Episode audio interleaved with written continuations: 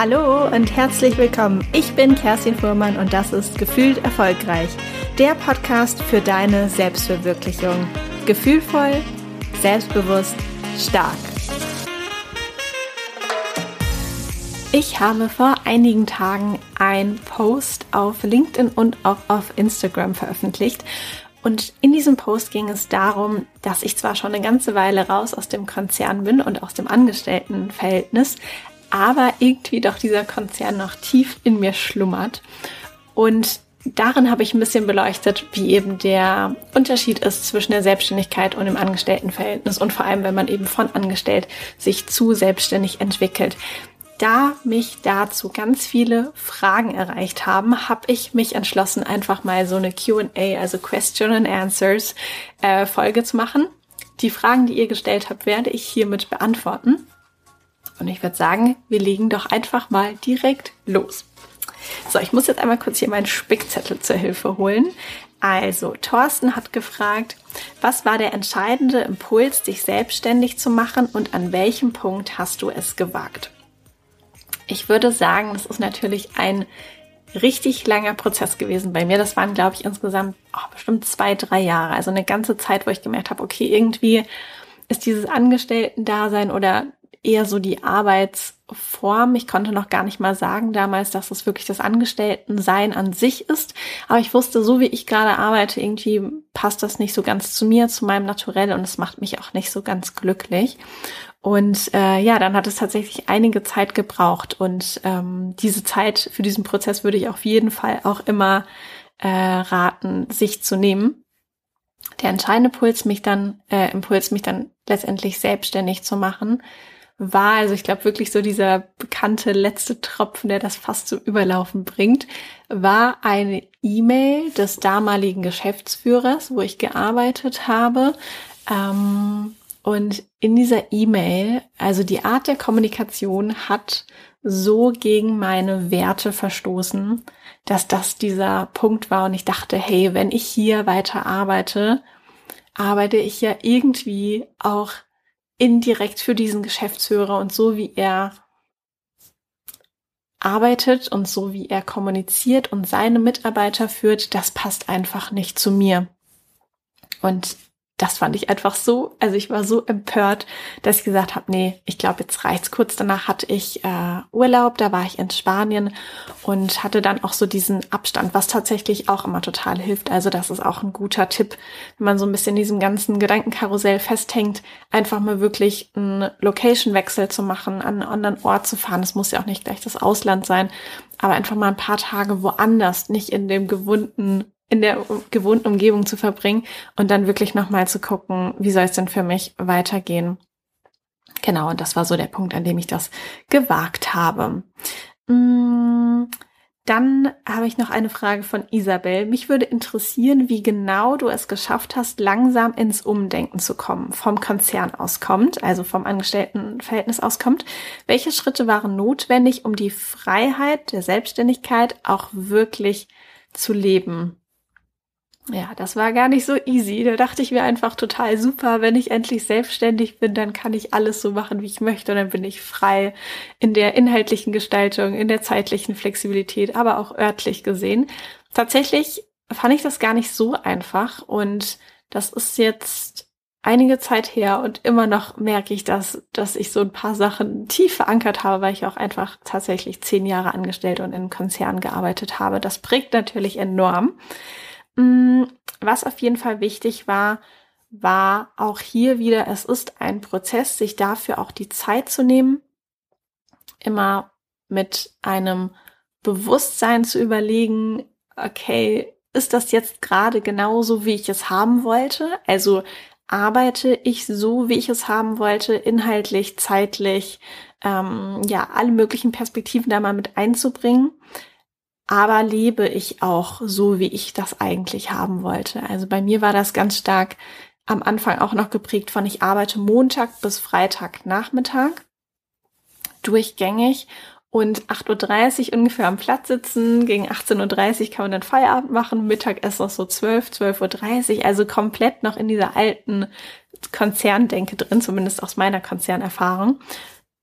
Und das war eine ganze Zeit ist mir das gar nicht aufgefallen, bis ich dann irgendwann dachte, okay, eigentlich kann ich das doch anders machen. Eigentlich will ich das doch auch anders machen. Das ist immer der ganz entscheidende Punkt, dieses, was möchte ich eigentlich? Und dann habe ich nach und nach gemerkt, okay, ich möchte auch gar nicht so viele Meetings im Kalender haben. Und dann habe ich wieder ein bisschen was umgeschiftet und umgeplant. Oder ich habe dann gesagt, eigentlich hätte ich super gerne, dazu hatte ich ja jetzt vor kurzem einen anderen Post äh, veröffentlicht.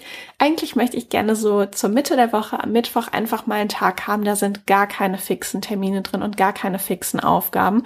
Und da kann ich einfach machen, was ich möchte. Ob ich jetzt mit Freunden rausgehe, oder ob ich dann doch arbeite oder neue Strategien entwickle oder ein bisschen schaue, was machen die anderen eigentlich so oder mich in ganz anderen Branchen mal ein bisschen inspirieren lasse.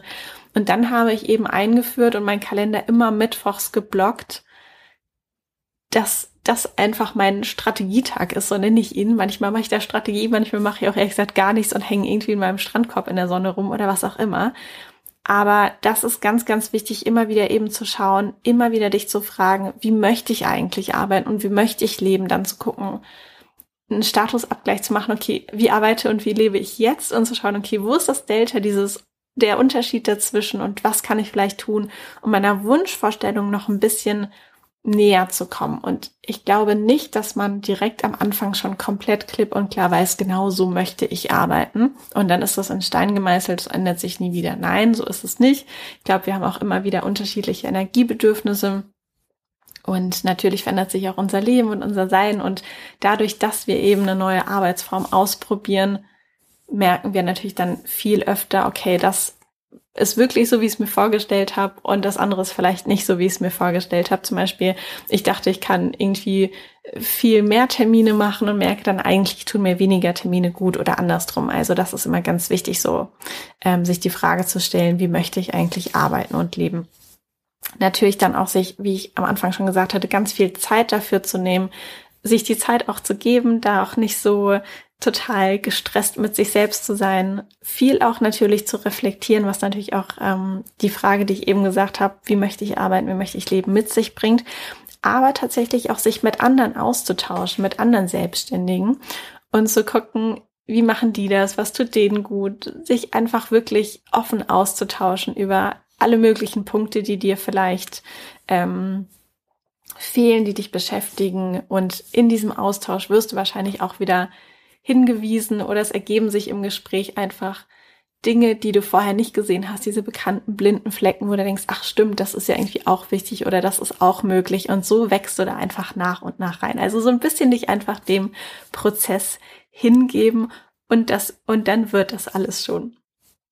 So, nächste Frage ähm, von Anja. Äh, deine Arbeitsorte würden mich interessieren. Arbeitest du in Cafés oder im Coworking? Ich arbeite tatsächlich eigentlich fast immer zu Hause in meinem Arbeitszimmer. Aber ich muss sagen, es ist auch sehr, sehr wichtig. Ähm, ich bin ja vor ungefähr einem Jahr umgezogen in eine größere Wohnung hier in Hamburg. Und da habe ich jetzt eben ein eigenes Arbeitszimmer, wo ich auch schön die Tür zumachen kann. Da vorher war es irgendwie zwischen Küche oder im Wohnzimmer. Und das hat nochmal wirklich den Unterschied gebracht, dass ich einen Raum habe, der quasi nur das Arbeitszimmer ist. Und am Ende mache ich dann die Tür zu und dann weiß ich, okay, jetzt ist auch nicht mehr Arbeit. Also, dass ich das räumlich trennen kann. Das tatsächlich ist sehr, sehr wichtig. Ähm, da auch die räumliche Trennung zu haben. Genau. Also ich arbeite eigentlich immer bestimmt zu ach, aktuell sind es echt so 90, 95 Prozent wirklich zu Hause in meinem Arbeitszimmer, ganz langweilig. Manchmal, ähm, ich war zum Beispiel auch am Montag im Coworking Space, das mache ich auch manchmal, wenn ich einfach Lust habe, ein bisschen mit Leuten zu interagieren, auch eine andere Umgebung zu sehen, das brauche ich auch. Manchmal merke ich so, okay, ich kann mein Büro jetzt einfach nicht mehr sehen, ich brauche irgendwie was anderes. Dann gehe ich zum Beispiel ins Coworking Space. Im Café bin ich tatsächlich sehr, sehr selten zum Arbeiten, wenn dann manchmal eher so zum Brainstorm. Mm, aber mir ist das tatsächlich meistens einfach ein bisschen zu laut mit den Gesprächen und Tassenkleppern und alles Mögliche. Da ist mir irgendwie zu viel Trubel, als dass ich mich da sehr gut entspannen kann. Ähm, beziehungsweise, also ich kann mich so entspannen, ohne zu arbeiten, aber entspannt zu arbeiten oder produktiv dann auch zu arbeiten, das fällt mir da so ein bisschen schwer. Wenn, müsste ich mich mit Noise-Canceling-Kopfhörern da reinsetzen und ja, da muss ich sagen, irgendwie gehe ich da lieber ins Coworking Space. Genau, dann noch eine andere Frage von Anja. Wie gehst du damit um, keine Kollegen mehr zu haben, also quasi alleine zu sein? Ja, das ist wirklich ein großer, großer Punkt. Und das habe ich mir am Anfang auch einfacher vorgestellt, um ehrlich zu sein. Ich dachte, ja super, dann kann ich endlich meine Sachen hier ganz alleine machen. Aber ich habe dann äh, auch feststellen müssen, dass ich mein Team auch wirklich sehr vermisse und die Menschen, die ich, ähm, ja, die ich so immer um mich rum gehabt habe beim Arbeiten. Aber das Ding ist, alleine ist man ja eigentlich nicht. Und es ist auch nicht so, dass du keine Kollegen mehr hast, wenn du in der Selbstständigkeit ist, bist. Bei mir ist das so, ich habe ganz viele Kollegen und Kolleginnen. Das sind dann vielleicht ähm, auch Coaches oder Berater, Mentoren. Vielleicht sind es aber auch Journalisten, Autoren, Blogger. Also aus unterschiedlichen Bereichen der Selbstständigkeit habe ich jetzt meine neuen Kollegen quasi mich mit denen vernetzt und quasi zu mir reingeholt. Und da schaue ich schon, und das, da habe ich jetzt mit der Zeit auch einfach ein äh, verstärktes Augenmerk draufgelegt, als ich zum Beispiel auch in der Phase war vor einigen Monaten, wo ich auch gemerkt habe, vorhin die Frage, die wir hatten, ähm, wie möchte ich eigentlich arbeiten? Und da habe ich gemerkt, okay, mir fehlt die Interaktion mit anderen. Und dann bin ich los und habe nochmal in meinem Netzwerk ein bisschen aktiver gesagt, hey, lass uns mal wieder einen virtuellen Kaffee trinken über Zoom. Und das hilft total. Natürlich ist es in Live immer schöner. Ähm, für die, die irgendwie in oder um Hamburg sind, machen wir es auch manchmal so, dass wir zusammen Mittag essen oder irgendwie noch eine Runde um die Elster spazieren und uns da austauschen. Also das ist mir schon sehr wichtig. Ich merke auch, manchmal brauche ich das mehr, manchmal ein bisschen weniger, aber wenn ich es mehr brauche, dann gehe ich aktiv dafür los und frage dann auch wirklich an und sage, hey, lass uns doch mal wieder austauschen, äh, in echt oder virtuell. Und deshalb ist es auf jeden Fall so, und das ist, glaube ich, auch ein wichtiger Mindset-Change, also eine Mindset-Veränderung, es ist nicht so, dass du keine Kollegen hast. Das ist ja auch nicht alles Konkurrenz. Das kann man natürlich irgendwie so sehen, aber ich würde eher sagen, es sind Kollegen natürlich nicht, wie auch im Büro oder im ähm, Angestelltenverhältnis. Die einen magst du mehr, die anderen weniger, aber dann suchst du dir einfach die raus, wo es einfach gut passt. Genau, und auch dieses Alleine sein ist man ja auch nicht. Es gibt natürlich auch die Möglichkeit, irgendwann zu sagen, das habe ich auch gemacht, okay, ich möchte jetzt auch gar nicht mehr alleine nur an meinen Themen arbeiten, weil natürlich kann man sich austauschen mit anderen, aber wirklich inhaltlich an diesen Dingen tagtäglich zu arbeiten, da hatte ich dann auch irgendwann entschlossen, mir einfach nochmal Unterstützung reinzuholen ähm, und mein Team quasi aufzubauen, so dass ich eben nicht mehr alles alleine machen muss und dass man dann auch zusammen Erfolge feiern kann und neue Ideen spinnen kann. Und das war mir dann auch ganz, ganz wichtig. Genau. Ähm, dann haben wir noch die Frage, hast du Tipps, wie man in das Thema Steuern und Geschäftsform gut reinkommt? Also zu Geschäftsform, also selbstständig äh, oder eine GBR, GmbH, wie auch immer zu gründen. Da bin ich jetzt, was die Geschäftsform angeht, ehrlich gesagt jetzt auch nicht der Mega Pro. Ich würde mir aber für den Start keep it simple merken, mach es dir nicht zu kompliziert, starte einfach einfach. Und je nachdem ist es natürlich die Frage, was, ähm, was dahinter steckt für eine, für eine Idee, was man da aufbauen möchte. Aber starte sonst einfach mal mit einer ganz einfachen Selbstständigkeit. Das ist wirklich mega, mega easy. Gehst zum Finanzamt, registrierst dich da, kriegst eine Steuernummer, kannst loslegen, fertig. Also da würde ich auch sagen, wir neigen dazu und ich weiß, dass ich das auch tue. Ich bin da ja auch komplett durchgegangen. Und ich weiß, dass hier in der gefühlt erfolgreich Community auch viele eher so verkopfte Menschen sind, die es auch gerne mal perfektionistisch und ganz durchdacht mögen, bevor man dann anfängt umzusetzen und etwas zu tun und einfach mal zu machen. Da bin ich auch mega, also ich bin ja auch so, ne? deswegen ist das ja auch ganz klar, dass äh, wir wahrscheinlich ähnlich ticken hier oder die meisten von uns in gewissen Bereichen ähnlich ticken. Aber ich würde echt sagen, fang einfach mal an, probier dich aus, guck, ob es dir wirklich Spaß macht. Und dann nach und nach wächst du da rein und merkst dann, okay, jetzt ist vielleicht wirklich nochmal die Idee, keine Ahnung, mein Business geht total durch die Decke, die Umsätze sind so richtig krass und jetzt kann ich vielleicht noch mal überlegen, welche Geschäftsform ist gut. Vielleicht packe ich das jetzt in der GmbH oder wie auch immer und dann kannst du dich da entsprechend gezielt mit Menschen, die vielleicht den Schritt schon gemacht haben, austauschen oder dir Berater an die Hand holen. Ansonsten ist natürlich auch Dr. Google immer total hilfreich, aber für den Anfang würde ich echt sagen, halt es einfach einfach. Genau. Ähm, Thema Steuern. Ich glaube, das ist wahrscheinlich hauptsächlich die Frage, die ich auch hatte. Wie viel bleibt denn am Ende hängen? Es ist, man kann es irgendwie sehr kompliziert machen. Das würde jetzt aber die Folge sprengen und ich glaube, das wird dann auch ein bisschen fad und langweilig. Es gibt auch so ähm, Brutto-Netto-Rechner, auch für, Frei, äh, für Freiberufler oder für Selbstständige. Da kannst du einfach mal ein bisschen rumrechnen und es gibt so eine grobe Orientierung für so eine, ich sage jetzt mal ganz simple Milchmädchenrechnung denk dir einfach 50 Prozent bleiben hängen. Das gibt schon mal eine super Orientierung.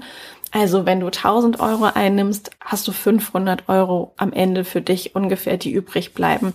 Das heißt, wenn du dir überlegst, und das ist übrigens auch eine ganz, ganz wichtige Frage, wie viel möchte ich netto im Monat verdienen oder was brauche ich auch netto im Monat?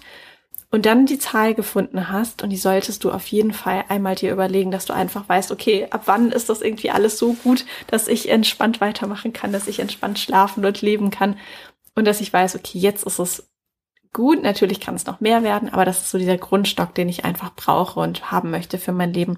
Und wenn du diese Zahl hast, dann quasi einfach mal zwei einmal verdoppeln und weißt, okay, damit ich das netto im Monat habe, muss ich das Doppelte quasi reinholen an Umsatz.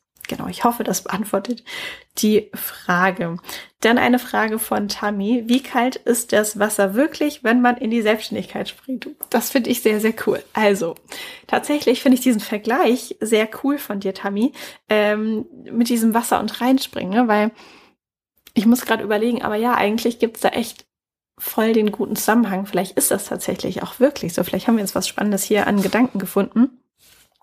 Es gibt ja die Menschen, wenn sie im Freibad sind oder im Schwimmbad oder wie auch immer, die springen einfach rein, so, ne? Angekommen, irgendwie Sachen auf ähm, die Liegematte gelegt oder wie auch immer aufs Handtuch und dann los ab zum See, wie auch immer, Badesteg und sie springen einfach rein. Ich bin diese Person nicht. Vielleicht sagt das auch das aus mit der Selbstständigkeit. Ich bin die Person, die erstmal so Schritt für Schritt ins Wasser geht. Jetzt nicht super langsam. Nicht so, dass irgendwie mit meinen Knöcheln da irgendwie erstmal fünf Minuten da bin, aber erstmal so Schritt für Schritt, relativ zügig, aber einfach Schritt für Schritt und nach und nach. Und genau so war es tatsächlich auch, als ich in die Selbstständigkeit gegangen bin, weil ich das ja nicht von heute auf morgen gemacht habe und gesagt habe, okay, ich kündige meinen 100% super gut bezahlten Angestelltenjob und bin jetzt 100% selbstständig, sondern ich habe erstmal in Teilzeit noch angestellt gearbeitet. Es waren so, ich hatte unterschiedliche Modelle, so ungefähr zwei bis drei Tage die Woche. Und nebenbei bin ich selbstständig und baue mir das auf. Und das war dieses Schritt für Schritt. Und dann habe ich die ähm, Zeit im Konzern quasi runtergefahren, dort weniger gearbeitet und die Selbstständigkeit hat sich aufgebaut. Und dann irgendwann war es so ein, sag ich mal, schleichender Übergang, dass ich gemerkt habe, okay, es ist die Selbstständigkeit einfach so groß und ähm, ich komme jetzt nicht mehr so ganz hinterher. Deswegen lasse ich diesen Angestelltenjob äh, jetzt auch einfach sein. Das heißt, du kannst dir aussuchen, wie kalt das Wasser ist ähm, es wird nie komplett warm und angenehm sein. Ich glaube, das wäre auch zu, lang, äh, zu langweilig und du wärst wahrscheinlich auch ein bisschen zu spät losgegangen, wenn alles schon so richtig warm ist. Das heißt, es ist immer ein bisschen frisch. Man hat immer ein bisschen zu, zu paddeln und ähm, ja, einfach so ein bisschen umherzuschwimmen, sich zu orientieren. Aber du kannst für dich entscheiden, das ist ganz, ganz wichtig, wann und wie du in die Selbstständigkeit gehen möchtest, wenn es dein Wunsch ist. Und du musst das nicht so total, sag ich mal, mit so einem harten Übergang machen von ich lasse die komplette Sicherheit äh, des Angestelltenseins los und gehe jetzt eben nur komplett in die Selbstständigkeit, ohne dass ich vielleicht weiß, weiß nicht, was ich machen möchte oder ob sich das rechnet, ob die Menschen mein Angebot haben wollen, wie auch immer. Ich, wenn ich jetzt mal aus dem Nähkästchen plaudern darf oder aus meiner, aus meiner Gedankenstufe, ich habe manchmal das Gefühl, das wird so ein bisschen angepriesen, so glaub an dich und mach einfach und dann ist alles möglich. Ich glaube aber, dass man sich gerade auch um die finanzielle Situation echt Gedanken machen sollte, weil das kann ganz schnell auch echt in Richtung existenzieller Ängste gehen, weil man natürlich dann Angst hat, hey, wie bezahle ich jetzt meine Miete, wenn man vielleicht jetzt auch nicht so viele Rücklagen hat. Und deshalb würde ich dann sagen, natürlich musst du auch an dich glauben, aber trotzdem einen smarten Weg für dich zu finden, wie du da den Übergang schaffen kannst, ohne dass es sich für dich einfach wirklich zu kalt und schmerzhaft irgendwie anfühlt. Genau, ähm, was haben wir denn noch so? Wir haben noch ein bisschen das Thema, sehe ich hier gerade, Abgaben, ähm, und irgendwo hatte ich es dann noch gesehen, ich muss mal kurz hier gucken. Genau, aber so ein bisschen Abgaben, ähm, genau Details, Kosten für Krankenversicherung und so weiter. Also, wie gesagt, ich würde sagen, Milchmädchenrechnung ungefähr das Doppelte einnehmen von dem, was du haben möchtest. Sprich, wenn du 1000 Euro einnimmst, pack 500 gedanklich gleich mal weg ähm, und arbeite nur mit den anderen 500, also nur mit der Hälfte quasi. Was die Versicherung angeht, das war für mich auch immer total die große Frage. Ähm, wie ist das eigentlich, wenn ich mich selbst versichere? Und es ist so, dass es da, ähm, ich gehe so ein bisschen in die Details rein und muss vorab aber sagen, ne, ich bin keine absolute Expertin auf diesem Gebiet. Ich glaube, das ist so richtig, aber vielleicht ist so die eine oder andere Nachkommazahl auch nicht mehr ganz aktuell. Aber das ist zumindest das, was ich so glaube. Und ich habe vorhin auch noch mal kurz recherchiert, das sollte es ungefähr passen. Mm, also es ist so, dass du die Krankenversicherung zahlst, wenn du ähm, überwiegend, also den größeren Teil selbstständig bist als angestellt oder wenn du halt voll selbstständig bist und dann sind das 14 Prozent von, äh, von deinen Einnahmen, also von deinem Verdienst quasi. 14 Prozent, wenn du keinen Anspruch haben möchtest auf das Krankengeld.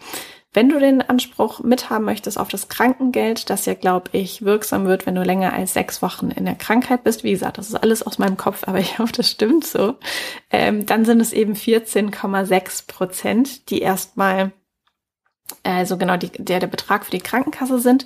Plus darauf kommt nochmal so ein kassenindividueller Zusatzbeitrag.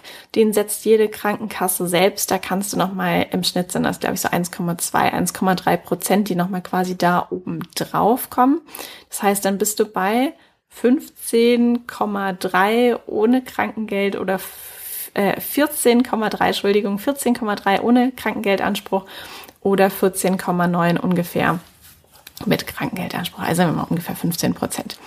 Dann ist es ja aber so, dass ja auch noch die Pflegeversicherung an die Krankenkasse abzuführen ist. Und die ist, das habe ich jetzt auch nachgeschaut, ähm, laut meiner Recherche bei 3,3 Prozent, wenn du keine Kinder hast und bei 3,05 Prozent, wenn du Kinder hast. Es ist so, dass je nachdem, wie viel du verdienst, es gibt so einen Mindestbeitrag, den du zahlen musst und es gibt aber auch einen Höchstbeitrag. Und dazwischen zwischen diesem Mindest- und Höchstbeitrag kommt es einfach darauf an, wie viel du verdienst und dann wird es wirklich prozentuell, also diese, sagen wir mal, 15 plus ungefähr drei Prozent, machen wir mal so ein bisschen gerundet, die 18 Prozent von, ähm, ja, entweder wenn du dann im Jahr, sag ich mal, 30.000 ähm, verdienst oder 40.000 verdienst, dann sind es eben da entsprechend immer diese ungefähr 18 Prozent, aber natürlich dann auf den Monat gerechnet. Es gibt, wie gesagt, aber auch einen Höchstsatz. Der liegt bei 58.050 Euro, glaube ich. Also ungefähr 58.000 Euro Jahresumsatz oder Jahreseinnahmen. Und wenn du da drüber bist, dann zahlst du diesen Höchstsatz. Also egal, ob du jetzt die 58.050 Euro verdienst oder 100.000 oder 200.000 im Jahr, du zahlst immer diesen Höchstsatz. Ähm, das sind ungefähr, mm, ich glaube, so 920 bis 930 Euro die dann da monatlich abgebucht werden. Und da dachte ich auch erstmal so, oh wow, wirklich, muss jetzt wirklich irgendwie 920 Euro oder was das da auch genau ist, so um, um den Dreh auf jeden Fall, jeden Monat bezahlen. Das ist doch mega viel. Aber das Ding ist, wenn du den Höchstsatz zahlst, heißt das, dass du auch Höchstsatz also, dass du ja auch schon sehr viel Umsatz machst und sehr viele Einnahmen hast. Deswegen kannst du dich ja auch freuen, dass du das zahlen darfst. Und du bist an einem Punkt, wo du quasi nicht deine Ausgaben proportional steigen mit dem, also die Krankenkassenbeiträge äh, mit dem, was du mehr verdienst, sondern dass du sagst, okay, ich zahle jetzt sowieso schon das Maximum und wenn ich jetzt noch, weiß nicht, 10.000 Euro mehr im Jahr verdiene, bleibt davon aber mehr hängen. Und wie gesagt, außerdem bist du schon, sag ich mal, der Top-Flieger da angekommen. Das ist doch mega cool. Da kann man sich, glaube ich, auch drüber freuen. Der andere Aspekt ist aber auch im Angestelltenverhältnis zahlst du ja auch super viel Versicherung. Also wenn man da oben guckt, man guckt halt einfach immer schnell weg, ich weiß, und guckt, okay, was ist unten die Zahl, die rauskommt, die überwiesen wird. Aber auch da gibt man ja auch ziemlich viel weg. Also es ist nur einfach anders bemerkbar. Genau, das ist das so ungefähr zur Krankenversicherung. Ich hoffe, das hat ein bisschen Klarheit gegeben. Was haben wir denn noch so? Hm, muss man eine große Vision besitzer, um, äh, besitzen? Muss man eine große Vision besitzen, um erfolgreich als Berater, Beraterin zu werden? Hm, also, ich glaube, dass man nicht zwangsläufig diese riesen, riesen Vision haben muss von, ne, irgendwie so, sag ich mal, Elon Musk mäßig, ich verändere die Welt ähm, und ja, ich mache so ganz bahnbrechende Dinge. Das kann man haben, das muss man nicht haben, um erfolgreich zu sein. Ich glaube, dass das auch uns ganz stark wieder zu der ursprungs- oder am Anfang ähm, gesagten Frage von mir zurückführt von, wie möchte ich eigentlich leben und arbeiten. Vielleicht ist das schon deine Vision. Vielleicht ist deine Vision fürs Arbeiten oder auch ähm, Berater oder Beraterin zu sein, dass du sagst, das ermöglicht mir, weiß nicht, mehr Zeit für meine Kinder zu haben, mehr Zeit für mich zu haben, ähm, den Winter auf Fuerteventura zu verbringen, keine Ahnung. Vielleicht ist das so die Vision. Und ich glaube, ich habe das Gefühl, dass in dieser Frage ganz viel auch ähm, dieses Thema Purpose drin steckt. Also Purpose ist ja diese, sag ich mal, intrinsische Motivation heraus. Ne? Warum mache ich das? Warum möchte ich Berater, Beraterin werden? Wem möchte ich helfen? Wem möchte ich dienen? Welche Veränderung möchte ich denn bei meinen Klienten und Klientinnen erzeugen? Ich glaube, da steckt ganz, ganz, ganz viel drin und ich glaube, das ist auf jeden Fall wichtig, um auch erfolgreich sein zu wissen, okay, warum möchte ich das eigentlich machen?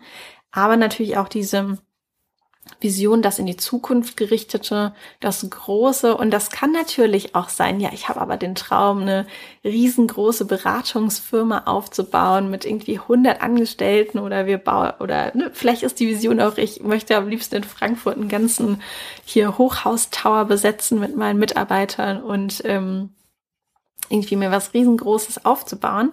Das kann eine Vision sein, aber ich glaube für den Anfang, um sich auch nicht so gänzlich verrückt zu machen, weil hier habe ich auch manchmal das Gefühl, dass ähm, man so in dieser Persönlichkeitsentwicklungsszene ein bisschen dieses Gefühl bekommt, okay, wenn ich jetzt nicht gefühlt ne, die ganze Welt verändern und retten möchte, dann muss ich gar nicht erst anfangen. Das glaube ich nicht. Ich glaube, dass auch ein Start nur in Anführungsstrichen, was aber gar kein nur ist, zum Beispiel zu sagen, ich möchte mein Leben eher so gestalten, wie ich es gerne haben möchte, das reicht für mich absolut aus. Plus natürlich dann aber nochmal immer diesen Doppelgedanken einmal, ne, so ein, was möchte ich für mich eigentlich haben? Und dann aber auch nochmal den Gedanken, was möchte ich für andere tun? Worin möchte ich andere unterstützen oder begleiten? Das finde ich auf jeden Fall ganz, ganz wichtig, um ähm, erfolgreich zu sein. Plus es kommen natürlich noch ganz, ganz andere, viele, viele Faktoren dazu, ähm, was natürlich auch Marketing, Angebot, Ziel, Gruppenfindung und all das ähm, ja einfach mit sich bringt, wenn man eben anfängt, sich eine Selbstständigkeit aufzubauen. Ähm, das mache ich auch ganz viel in meinen Mentorings. Aber genau, das jetzt erstmal, glaube ich, für die Frage so grundlegend passt das schon ganz gut. Ähm, hier noch eine Frage von Isabel. Nee, die hatten wir schon. Ja, die hatten wir schon. Okay, naja, bisschen durcheinander hier auf meinem Zettel. Aber die Frage von Johanna und Ellen, das waren so zwei ähnliche Fragen. Mich würde tatsächlich interessieren, was dir aus der Konzernwelt fehlt und ob du dir vorstellen kannst, wieder in ein Angestelltenverhältnis zu gehen. Ich fange mal von hinten an. Aktuell kann ich mir nicht vorstellen, in ein Angestelltenverhältnis zu gehen. Jetzt Kerstin, wie sie heute ist und wie ich heute mein Leben lebe.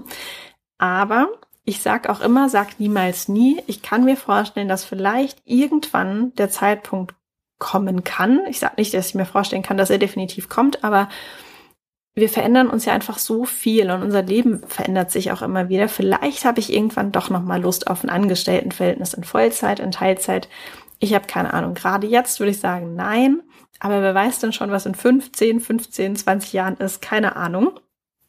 Und die erste ähm, Hälfte der Frage, was mir eigentlich aus der Konzernwelt fehlt, ist tatsächlich schon dieser Teamgedanke, also auch ein größeres Team zu haben.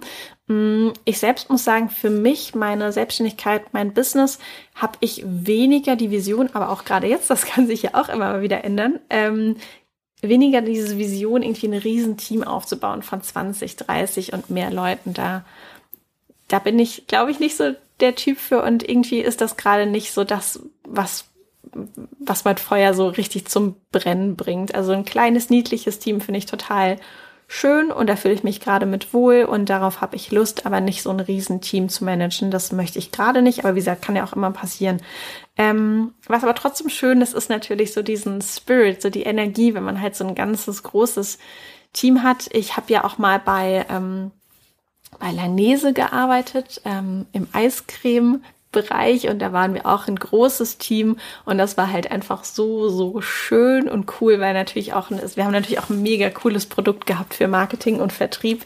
Eiscreme war natürlich auch einfach richtig, richtig cool und das war schon echt, echt cool, dass wir so gemeinschaftlich so diese Langnese-Familie äh, waren und da immer uns neue Eissorten ausgedacht haben, die auf den Markt gebracht haben, alles vorbereitet haben für die Eissaison, die ja dann immer zum, so zum Frühling, Sommerstart startet. Und das ist es schon. Oder manchmal dann auch so, was mir auch immer richtig, richtig viel Spaß gemacht hat, waren solche Team-Event-Tage. Das fand ich schon richtig, richtig cool. Und ähm, das fehlt mir auf jeden Fall. Natürlich fehlt mir manchmal auch die, die Manpower, dass ich einfach sagen kann, okay, größere Teams, mehr Köpfe, mehr Arbeitsleistung können natürlich auch mehr Dinge tun und vielleicht ja, schneller voranbringen. Mal so, mal so. Das ist ja häufig beim Konzern dann doch durch die vielen Abstimmung, Abstimmungsrunden ein bisschen ähm, langwieriger. Aber trotzdem, dass man einfach nochmal andere Dinge machen kann, natürlich auch nochmal ganz andere Dinge ins Leben rufen kann. Ich komme ja, wie gesagt, aus der ähm, Konsumgüterindustrie. Ich habe für Eis gearbeitet, ich habe für Deo gearbeitet, auch für Axe zum Beispiel, die Marke, also das, das Männer-Deo. Und da kann man natürlich einfach richtig, richtig tolle Marketingkampagnen machen mit TV-Spots und so weiter. Und da ist der Kreativität nochmal, ja, irgendwie ein anderer Freiraum gegeben. Ich würde nicht sagen, dass der jetzt größer ist, einfach nur anders.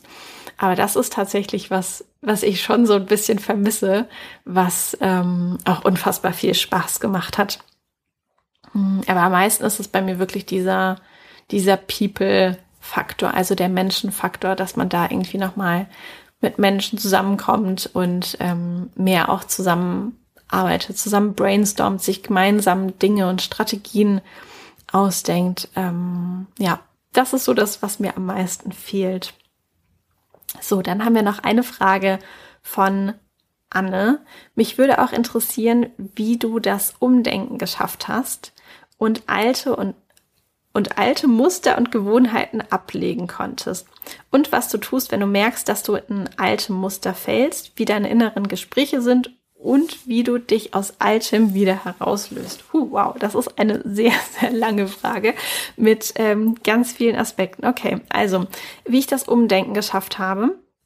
Ich glaube, das hatte ich vorher schon mal ähm, in einer ähnlichen Frage erklärt. Also das Umdenken von angestellt in Richtung ähm, selbstständig. Deswegen würde ich da jetzt nicht nochmal drauf eingehen mit sich die Frage zu stellen, wie möchte ich es haben, mit anderen austauschen, Zeit für Reflexion zu nehmen und mir selbst aber auch die Zeit zu geben für dieses Umdenken. Natürlich aber auch viele Bücher zu lesen, Podcasts zu hören. Also da gibt's ja auch so viel coolen, kostenlosen oder halt auch, sag ich mal, niedrigpreisigen, wie Bücher zum Beispiel, Content. Ähm, das kann man sich ja alles einmal reinziehen. Und dann tatsächlich aber auch, und das habe ich oft gemacht und das mache ich auch immer noch, weil ich finde, es ist so, so wichtig, mir regelmäßig eben einen Coach oder einen Mentor oder eine Mentorin ähm, an die Seite zu holen und dann wirklich nochmal zu gucken, weil gerade diese Mindset-Dinge, es gibt halt, man entwickelt sich immer weiter auch in der, auch in der Selbstständigkeit und da stößt man dann immer wieder gegen so eine kleine Decke, wo man merkt, okay, ich, irgendwie bin ich da irgendwo angekommen und ich, für das nächste Wachstum muss ich die Decke einmal irgendwie aufsprengen. Und dazu hole ich mir gerne nochmal Mentoren an die Seite, das ergibt sich aber irgendwie super intuitiv, dass ich merke, oh, ich glaube, jetzt brauche ich wieder irgendjemand an meiner Seite. Manchmal merke ich dann auch, es ist ein Mindset-Thema, es ist ein Marketing-Thema, es ist ein Vertriebsthema, wie auch immer.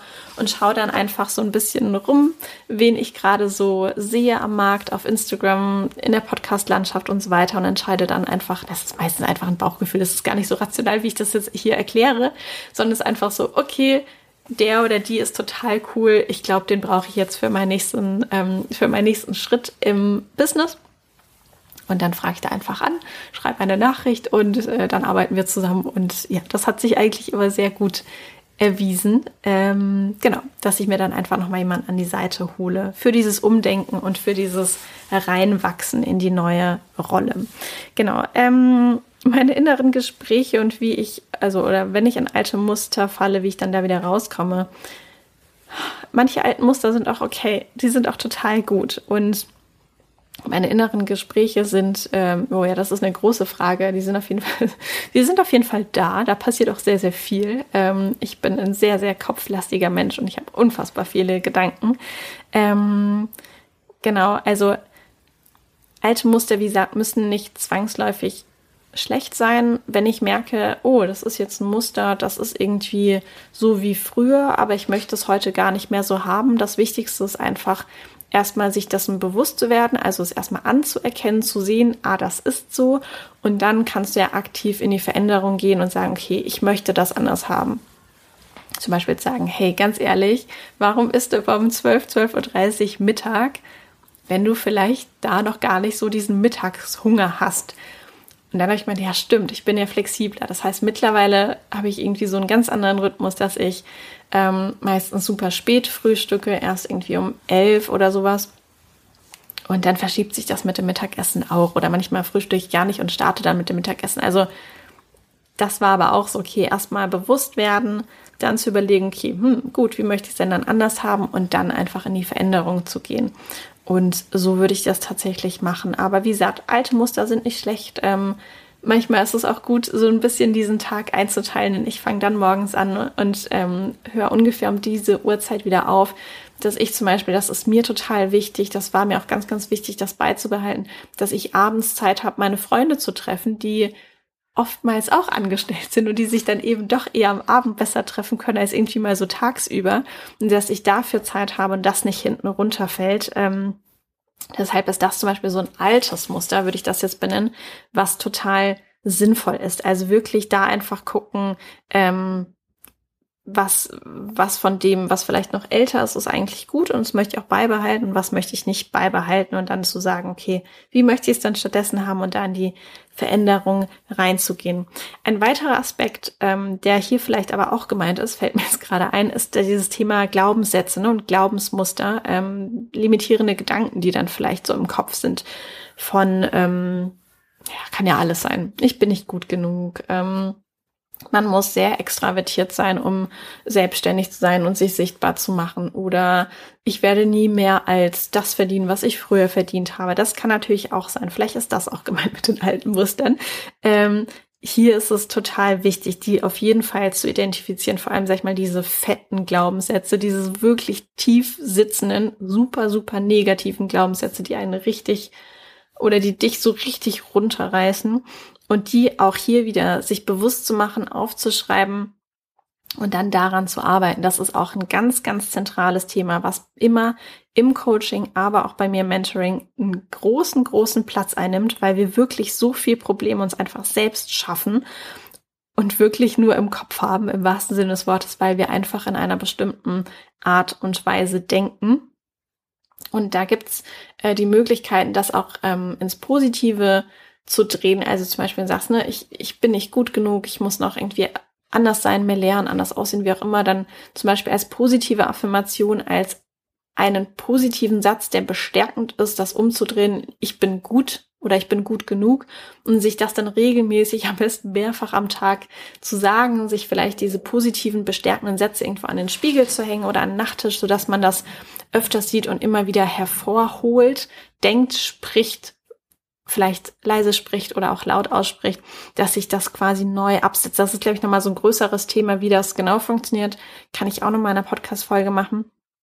Aber ich muss hier sagen, ähm, die Erfahrung auch in meinen Coachings und auch im Mentoring ist, dass diese Übung alleine nicht meistens, nicht immer, aber ganz, ganz oft nicht diesen krassen Hebel hat, wie wenn man nochmal mit einem Coach darüber spricht. Das habe ich auch bei mir selbst nämlich gemerkt, als ich das gemacht habe, also meine eigenen Glaubenssätze. Und dann nochmal wirklich guckt, okay, wo kommt das her? Wo steckt das vielleicht noch irgendwo fest? Wo kann ich es irgendwie, wo ist noch so eine Verbindung, die ich noch vielleicht anderweitig abtrennen muss? Wo vielleicht diese positive Affirmation gar nicht so viel hilft. Ne? Die hilft dann vielleicht nur irgendwie so zehn Prozent, aber die 90 hängen wo ganz anders. Da nochmal wirklich zu gucken mit jemandem, der sich auskennt.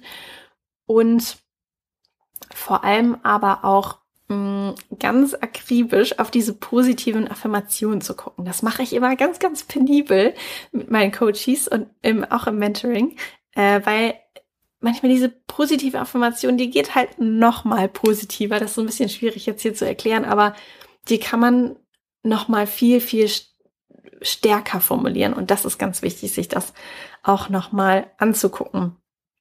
So, jetzt gucke ich hier gerade mal auf die Uhr. Ich habe mich gleich hier ein Zoom-Call mal wieder, um mich mit jemandem auszutauschen, dass ich mich auch nicht alleine fühle. Ähm, habe ich denn jetzt so das Größte beantwortet? Ich gehe hier einmal durch auf meinem Zettel. Das sieht ganz gut aus. Ähm, ja, genau. Ich glaube, eine Sache zum, äh, zum Ende von Laura. Was hilft gerade am Anfang bei Selbstzweifeln, ob man seiner Sache gewachsen ist? Das ist so ein bisschen fies, finde ich, weil gerade am Anfang, wo man ja wirklich so noch, sag ich mal, gar nichts vorzuweisen hat an Erfolgen oder irgendwie, dass man weiß, dass es funktioniert oder netten Nachrichten oder wie auch immer, da braucht man ja mit den größten Mut. Das ist ein bisschen fies gemacht, sag ich mal, von der Sache, aber es ist halt so, wie es ist. Und ganz wichtig ist wirklich auch hier, sich dessen bewusst zu, zu werden, zu gucken, okay, was, was hemmt mich denn, wovor habe ich Angst? Diese Angst, dazu gibt's ja auch ganz viele Podcast-Folgen hier in, in meinem Podcast, wirklich zu schauen, okay, vor was konkret habe ich Angst? Was ist dieses schlimmste Szenario, was passieren könnte? Dafür vielleicht auch schon mal Notfallplan vorzubereiten und zu sagen, ähm, okay, wenn diese Situation eintritt, dann mache ich dies, das und jenes, dass man einfach vorbereitet ist und vor allem ein Gefühl der Angst ist meistens oft diffus. Das hatte ich auch wieder die Woche in einer Mentoring-Session, dass dieses Gefühl so diffus war und dann einmal richtig hinzuleuchten und sagen, ja, aber was konkret ist es denn eigentlich? Das bringt natürlich dann auch die gute Erkenntnis, das einfach benennen zu können und dann sich darauf zu fokussieren und ähm, das vielleicht loszulassen. Vielleicht kann man es durch ein paar Sätze. Das ist manchmal tatsächlich wirklich so einfach, ne? Wenn man einfach das gespiegelt bekommt, ist es nicht genau dieses Thema. Ähm, sich dann irgendwie das Thema anzugucken, vielleicht Informationen da noch reinzuholen oder um es mal konkret an einem Beispiel festzumachen.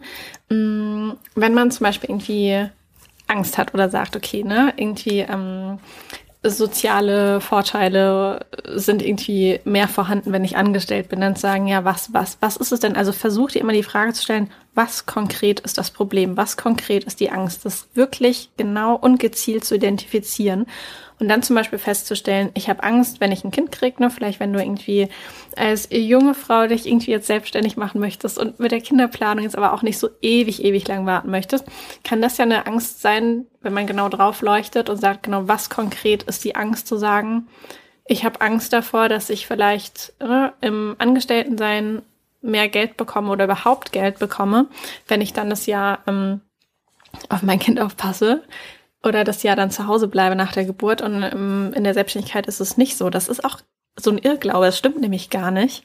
Aber das muss man sich halt einfach angucken und dann zu wissen, okay, das ist gerade eins der größten Stopper, das mich davon abhält, überhaupt jetzt weiterzugehen und wirklich meinen Traum zu verfolgen. Und dann kannst du sagen, okay, ich gucke mir diesen Stopper mal wirklich an und recherchiere dazu. Und dann kannst du gezielt halt schauen, okay, was muss man beachten, wenn man, was weiß ich, in der Selbstständigkeit äh, Eltern wird, Mutter wird, wie auch immer. Und dann findest du da die Informationen und dann ist diese Angst, und das ist immer das Allerwichtigste, es ist dann nicht mehr diffus, sondern sie ist dann konkret und dann kannst du konkret was unternehmen. Und das ist das Allerwichtigste, dass wir das Gefühl haben, A, ich weiß, was Sache ist und B, ich kann dann agieren. Also, ne, ich, ich kann dann selbst irgendwie etwas tun und dafür Sorge tragen, dass es so kommt, wie ich es auch haben möchte. Das ist ganz wichtig.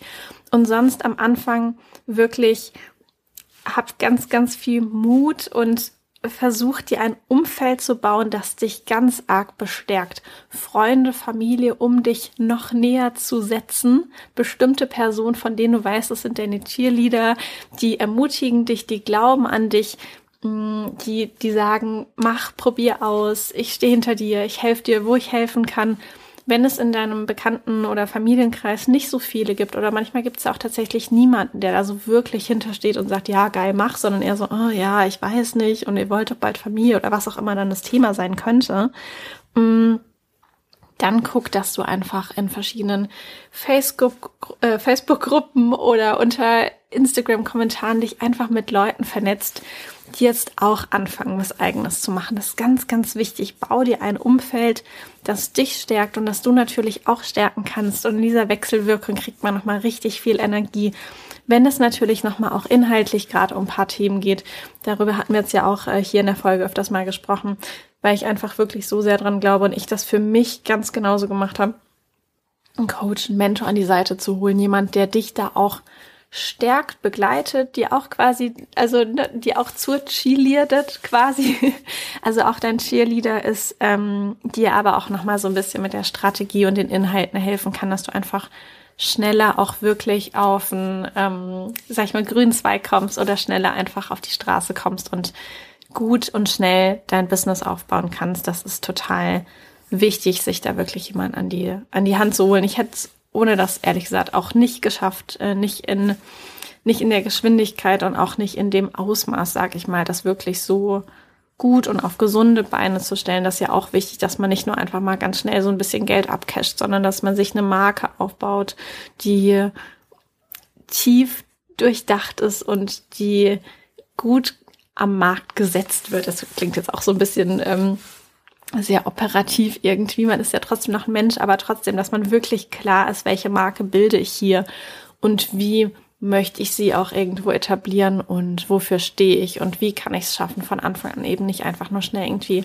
Umsatz zu machen, sondern wirklich eine Community aufzubauen, wenn es jetzt, ne, also in der Selbstständigkeit ist oder auch wenn du natürlich irgendwie ähm, ein Unternehmen aufbaust, trotzdem eine, eine Fan-Community zu haben, die dann vielleicht auch deine Produkte ähm, kauft, wenn du es, was weiß ich, irgendwie Papeterie herstellen möchtest oder wie auch immer. Denn heutzutage ist es wichtig, das nicht nur rational aufzubauen, sondern tatsächlich auch emotional von Anfang an zu stärken.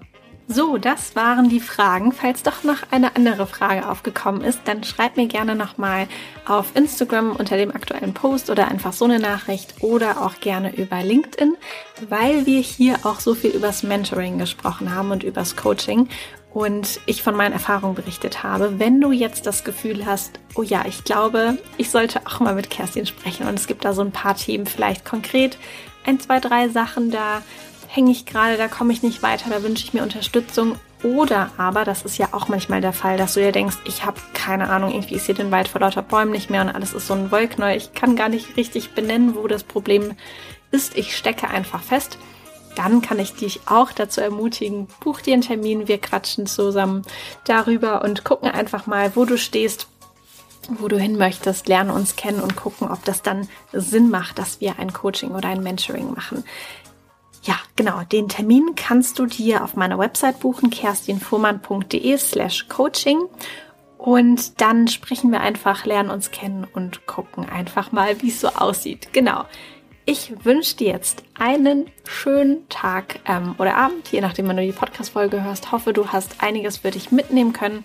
Vielleicht auch ein bisschen neue, frische Energie getankt, um deine Träume und Vorstellungen auf jeden Fall in die Tat umzusetzen. Das würde mich riesig freuen, wenn das so ein bisschen passiert ist und ich dich so ein bisschen inspirieren und ermutigen konnte.